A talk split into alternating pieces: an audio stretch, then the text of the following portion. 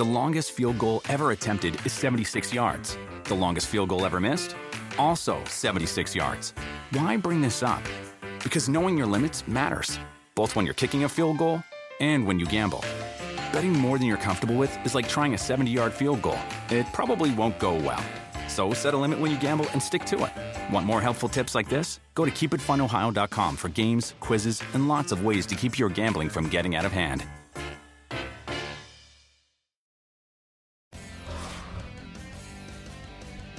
Monday edition of PFTOT, the place where we spend time talking about either things we didn't get to or things we'd like to talk about in more detail. And a thought occurred to me back in the first segment of our show today, Chris, as it relates to the Jamal Adams trade from the Jets to the Seahawks, that I really wanted to delve into, but I knew we didn't have the time to do it. I wanted to have a little more time to think about it. I oversold it potentially, but now we find out whether or not it was I'm, worth. I'm really wait. excited. I Are mean, you ready? I mean, it's the longest All right. damn tease in the history of TV here. So let's go. Here we go. We saw the Seahawks after the 2017 season pivot away from that defensive focus and begin to build the team around Russell Wilson. After the 2018 season, Russell Wilson became the highest paid player in league history with a four-year extension, new money average of 35 million per year. There still is a lingering sense that Russell Wilson at some point may not be a Seahawk. I know Seahawks fans don't want to hear that right now. But there is a lingering sense of frustration as to how he's used. You know, you're paying him all that money. Do you really let him throw as much as you should? When we did the top 40 quarterback countdown, we had the highlight package of Russell Wilson. It was obvious how great he is. And because there isn't that that hair on fire element that a Patrick Mahomes has, it's not as exciting, it's not as obvious, it's not as stunning when Russell Wilson goes about doing what he does. So here's my point. You mentioned, and I think a lot of people are coming to this conclusion, that the future for the Seahawks, immediate and long term, is Jamal Adams as the center of the defense and Russell Wilson as the center of the offense. I look at this and I say maybe they've decided to begin to swing the pendulum back the other way toward the defense. And maybe at some point in the next couple of years, there will be a Russell Wilson trade that loads up the cannon with draft picks, that lets the Seahawks reset, that lets them go find a third round quarterback who can become one of the better quarterbacks in the game because they don't want to pay Russell Wilson what he's going to want the next time a contract comes due. Now that Patrick Mahomes is at 45 million per year on average in new money. Could it be that this relationship is destined to fall apart? Could it be that Russell Wilson at some level wants it to fall apart and could it be that this isn't the Jamal and Russell show long term that this Jamal Adams trade is the first shot in a Roman candle that results in Russell Wilson not being with the Seattle Seahawks. What do you think about that? Well, like I, I think uh, it's not crazy. It's a little crazy. It's not totally like you know totally Thank crazy. you. It's the Yes. nicest thing you've ever said to Well, me. yes. Well, I mean, listen, I, I know what you're saying here. I mean, first off, we've seen this team has, has the ability to build the team with the rookie quarterback and build a special defense and have all the other pieces around it to where you go, okay, yeah, it'd be nice to have a great quarterback, but our team's so good, we don't need to be great at quarterback or pay him that money. And you're right. I mean, I don't think Pete Carroll or John Schneider are afraid to do that. Now, you know, does this make that you're right. Maybe one step closer if we get down the road here. What is it, two or three years from now, where maybe they can get outside of Russell's contract to two, Two years. right? So, you know, maybe that this gives them a little flexibility to go. Okay, well, we got a guy that we feel like can be the staple of our defense for probably the next six or seven years and be a star, right? And yeah, maybe ride with that, see how things go here in a few years. But if they feel like, okay, we just can't quite get over the hump to be the team we quite need to be to get in the Final Four of the Super Bowl, and then you're right with all the Russell Wilson speculation, I think they're a team uh, like the Patriots and maybe a few others that wouldn't be afraid to make those type of decisions. That's where I'll certainly back you or make that type of decision and get rid of or or part ways with a, you know, a, a special special player like Russell Wilson. But I think what you're doing here too is all, you get, you know, now that I'm starting to think about it and hear your theory, you're almost getting a little bit of both.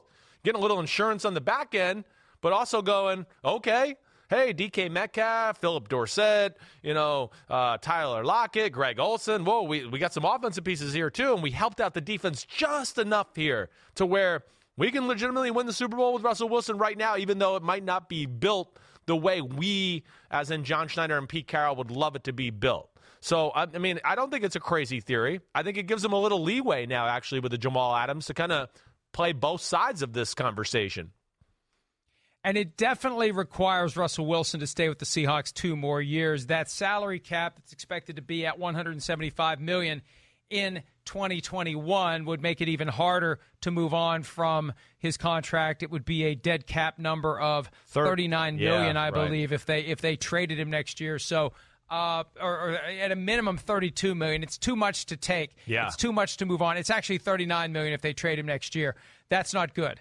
Uh, especially at, at a 175 million dollar salary cap. No, so can't do he's it. there two more years. Yeah. The question arises, I think, 2022. And by then they'll know. See, this is perfect. They have Jamal Adams under contract for two more years. This isn't this isn't the pendulum swinging. This is the the fork in the road two years out. What are you going to do in the next two years? And if they give Jamal Adams a, a gigantic contract, if they give him close to 20 million a year between now and the completion of the 2021 season, or at the latest in the early 2022 offseason, that's when you have to ask, is the next move a move on from Russell Wilson? Yeah. I, I just think that we shouldn't assume, and this is my point, we shouldn't assume this is Jamal Adams, Russell Wilson, five, six, seven, eight years together in Seattle as the two centerpieces of the team. Yeah. No, Seattle's I like New England. they they'll do they'll do what they got to do. Going, it's going back the other way to the defense. Right. Because they won Super Bowls with a great defense. Well, a Super Bowl. Should have been won two. a second one. Yeah. but they won a Super Bowl with a great defense. The last two years, what have they gotten with this approach where Russell Wilson is the centerpiece of the team? Yeah. They lost in the wild card round in 2018. They lost in the divisional round last year against a Packers team they probably should have beaten. And if they had a better defense, they probably would have beaten. Right. So um, I, it's just something to keep an eye on, Chris. yeah. It's something I'm very intrigued by.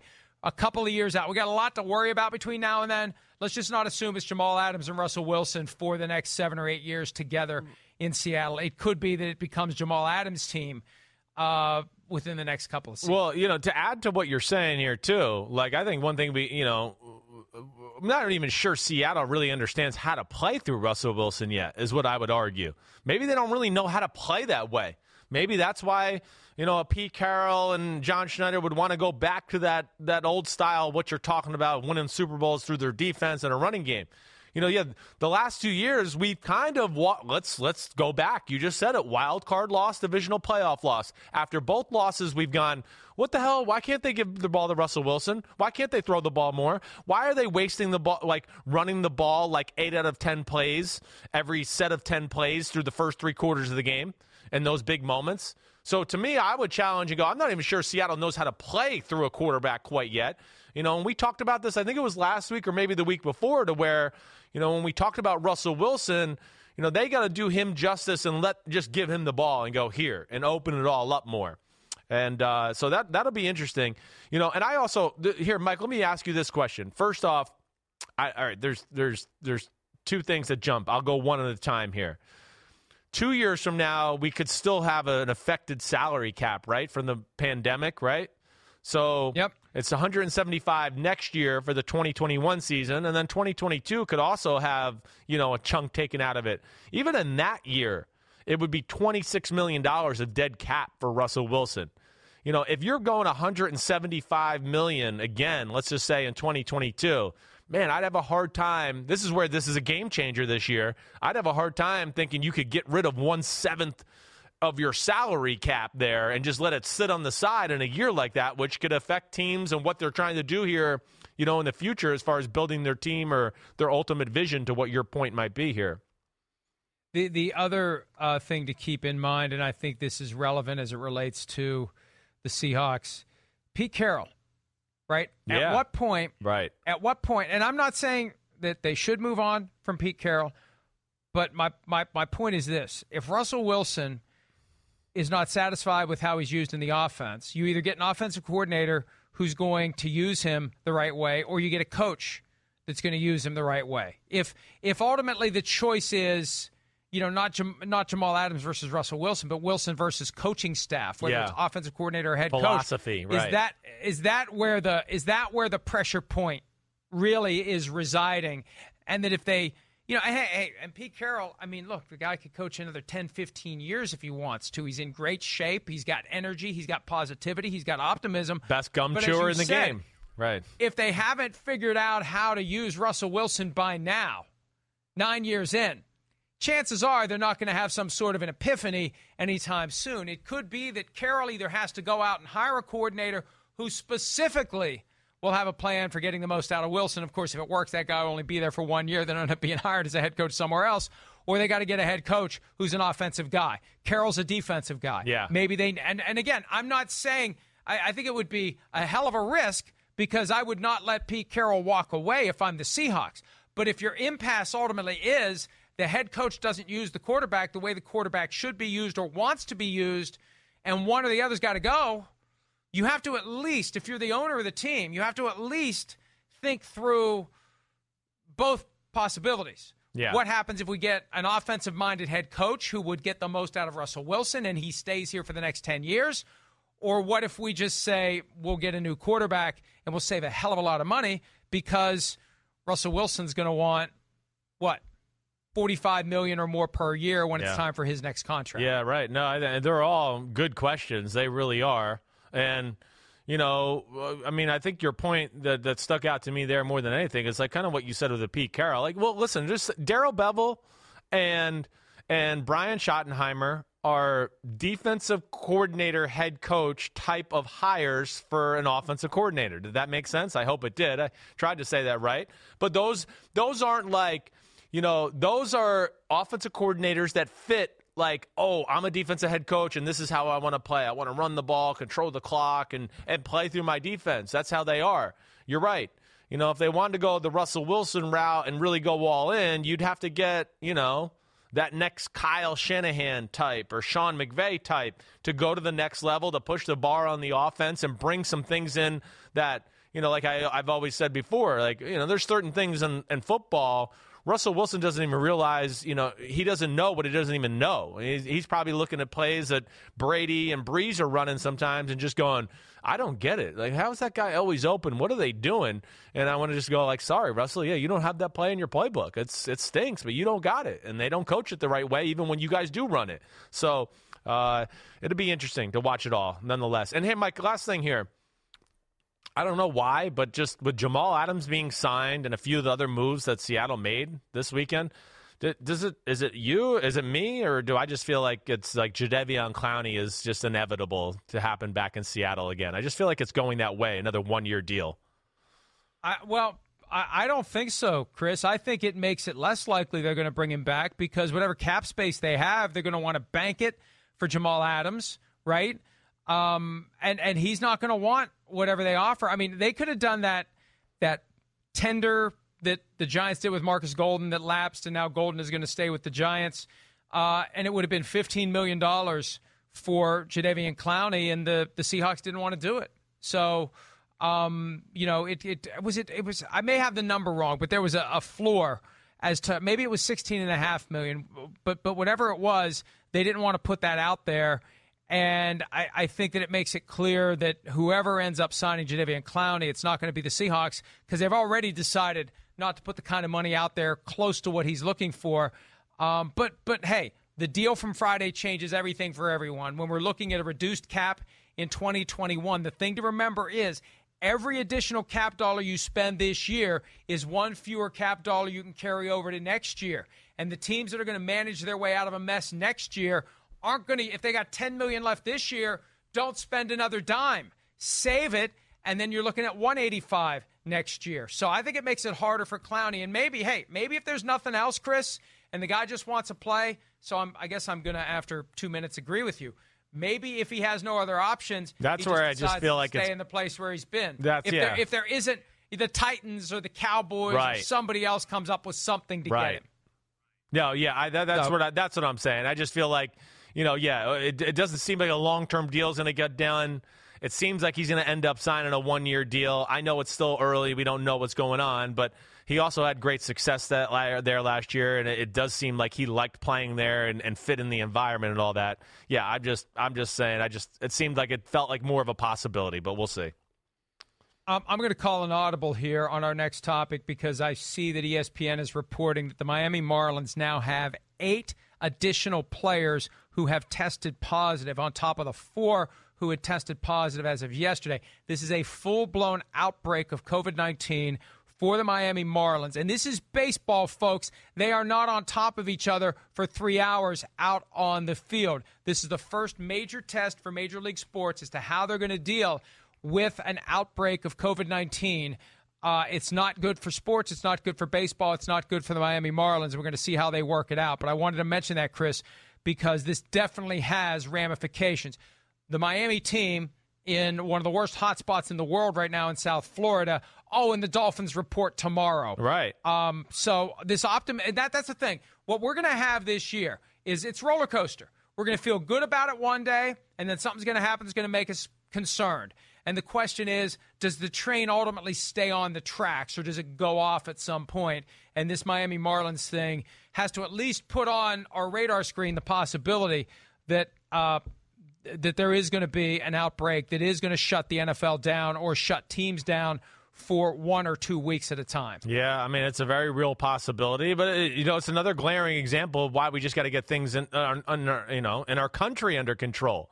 You know, forget about sports, anything else. Anything in business is not going to go working the right way right now. Oh, really? Oh, really? The team in South Florida, where it's the hot spot of the world right now, they got an outbreak. I'm, I'm shocked. I'm shocked. You know the you know I mean just I don't know. I mean so yeah, this is a societal issue that again is going to filter into an you know uh, American politics, economics, and all of those things. And until we do this right. There's no fans in the stadium. There's no people working, you know, at you know the the the different stores in the stadium selling food, the vendors, all of that, and it all affects the economy because we don't want to, you know, wear a mask when we walk down the street because it doesn't go good with our outfit or it's our freedom or like I'm just, you know, okay, it's our freedom. I'd like to have our freedom back. And the way to get the freedom back is to start wearing the mask and doing the things that help the society. So, what are we going to do? Just act like it doesn't happen and just let society be ruined? You know, at some point, come on. It's just driving me crazy. Yeah, I mean, if this all falls apart as it relates to pro sports, this isn't because pro sports couldn't pull it off. It's because we couldn't pull it off as a people because we were too stupid and selfish to do what needed to be done. And now that we're waking up to it, it's a little bit too late. And the other thing I'd like to say is this, folks, and this is a general observation that I make based upon the fact that I leave my house about once a week to go to the store, uh, just just to get out and just to kind of see what's happening out in the world. In West Virginia now, masks are mandatory. But I can't tell you, Chris, the number of people who wear a mask that does not cover their nose or or think it's okay to take a break from the mask and pull it down under their chin like they're lifting weights and this is just the set break until they get back on the bench. It's like the mask is mandatory. You cover your nose with it. And it's amazing to me that these stores will let people in, that they don't say anything to them when they do it. Everyone's afraid to say anything because they never know who's going to pull out an AK 47. Uh, it's just craziness. Wear the mask and wear it right, or stay home. It's that simple. Rant over. Yeah, uh, don't don't even get me started. Okay, I mean, yes, you're right. I don't get it. You know, we got to take the proper precautions. Yes, air droplets come out of your nose, all you scientists out there, so cover your damn nose. And if you want to pull your mask down and get a breather, don't be within 20 feet of anybody. Be outside in an area where you're away from anybody. Don't make other people feel uncomfortable. So, yeah, I don't know. There's so many issues there right now. It just don't. I can't even get started. I'll get us fired. Let's just go on to the next subject. This this is the ultimate character test for the people who give a crap about others and those who don't, and those who are willing to walk around with essentially a middle finger to the rest of the world. And there are people like that everywhere, and I definitely encounter them here. And of course, uh, you know, I, I think about should I say something? Should I do something? But it's like, you know, I don't want to get stabbed. I don't want to get shot and I don't want some incident that ends up on YouTube that I'm the star of. So I just get my stuff and I get the hell out and I stay away from the person who's not wearing the mask the right way or not wearing a mask at all. The longest field goal ever attempted is 76 yards. The longest field goal ever missed? Also 76 yards. Why bring this up? Because knowing your limits matters, both when you're kicking a field goal and when you gamble. Betting more than you're comfortable with is like trying a 70 yard field goal. It probably won't go well. So set a limit when you gamble and stick to it. Want more helpful tips like this? Go to keepitfunohio.com for games, quizzes, and lots of ways to keep your gambling from getting out of hand. Do you want a beautiful lawn? Enter TruGreen, the easiest way to get a great lawn. Just water and mow, and they'll do the rest. Weed control, fertilization, aeration, and more. TruGreen is the official lawn care treatment provider of the PGA Tour, and they have a verified best price, which guarantees you the lowest price with no compromise on quality. You do you. Let TruGreen do your lawn care. Visit trugreen.com, T R U G R E E N.com to get the best lawn at the best price with the best people. Guaranteed. Life is a highway, and on it there will be many chicken sandwiches. But there's only one McCrispy. So go ahead and hit the turn signal if you know about this juicy gem of a detour. All right, last topic before we end this edition of PFTOT as it relates to the potential of outbreaks in the NFL. Peter King in Football Morning in America raises a possibility that I think isn't just speculation. I think he knows something. We do that sometimes in this business. We know things that we can't say that we know, but we try to get ahead of where the ball is moving because we know it's true, but we can't report it. The possibility that the commissioner will have the discretion to postpone individual games based upon the COVID 19 situation for a given team. Now, with a team like the Miami Marlins, it's a no brainer, right, Chris? If you can't field 46 healthy players, because of injuries, because of COVID 19, if you just don't have the bodies, then you shouldn't be expected to play. The idea, though, and Peter mentions this what if the Vikings starting offensive line is all positive for the virus? Would the commissioner postpone a week seven game against whoever they're supposed to play that week because they don't want the Vikings to have their backup offensive line protecting Kirk Cousins? See, I don't think that's good enough. I, I, the NFL is the either. ultimate next man. It's next man up right? As long as you have 46 healthy players who can suit up and play, you play. If you get to a point where there's enough of an outbreak where come Sunday morning or Monday night or Thursday night, you just physically can't put 46 guys on the field or on the sidelines, obviously not on the field, that would be a penalty. Uh, you, you, you, that's when it would happen. But anything less than that, Yeah.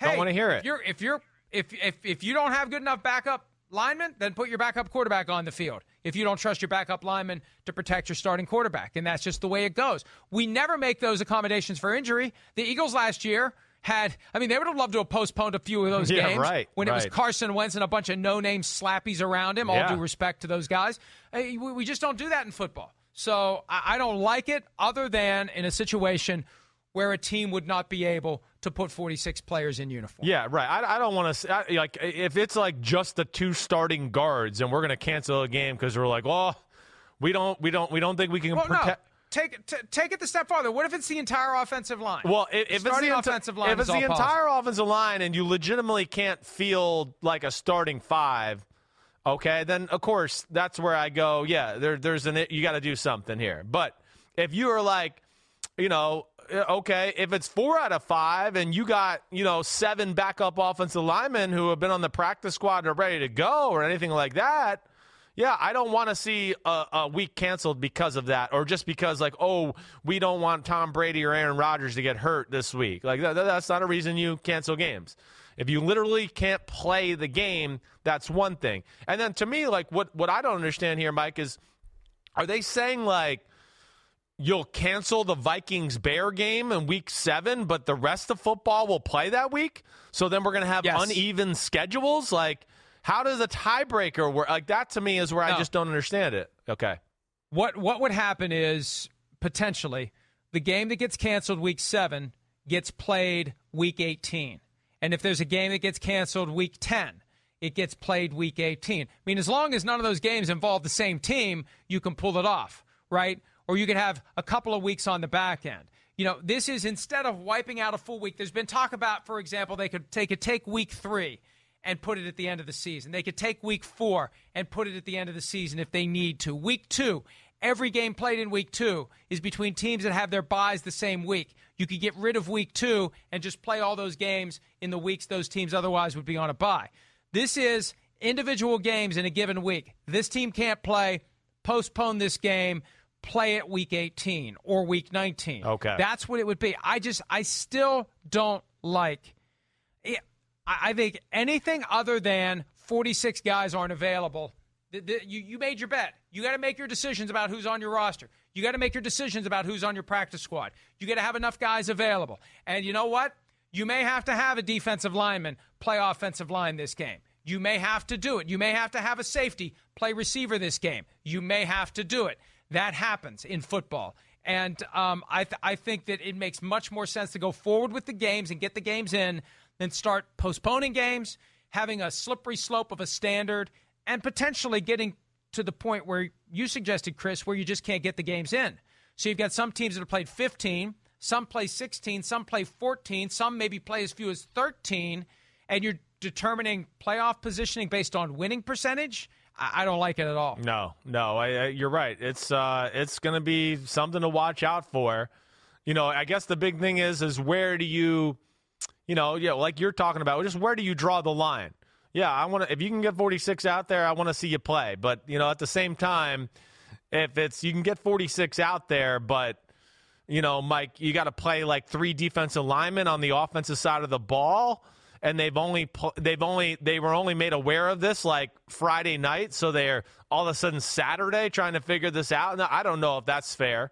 I don't know if that's fair for players, player safety, all of those type of things. So I, I got to wrap my head around that a little bit more. I certainly want teams to exhaust all avenues to get, try to play, like you're saying, because I think it's going to confuse things and and who knows what else the other repercussions are. But I also think there is a fine line of like, okay, let's let's not just field 46 and then have like you know 15 guys get hurt because we just got like you know, our kicker playing right tackle this week against Von Miller, and all of a sudden our quarterback's dead too, let alone our kicker's dead from Von Miller running him over all the time.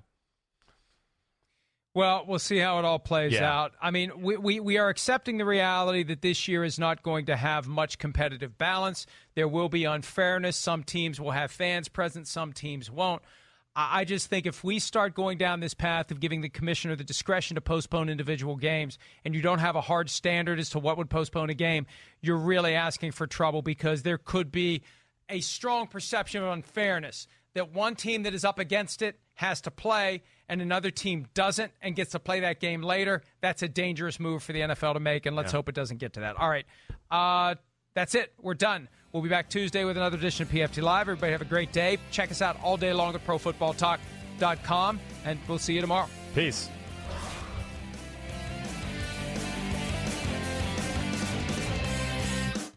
The longest field goal ever attempted is 76 yards. The longest field goal ever missed?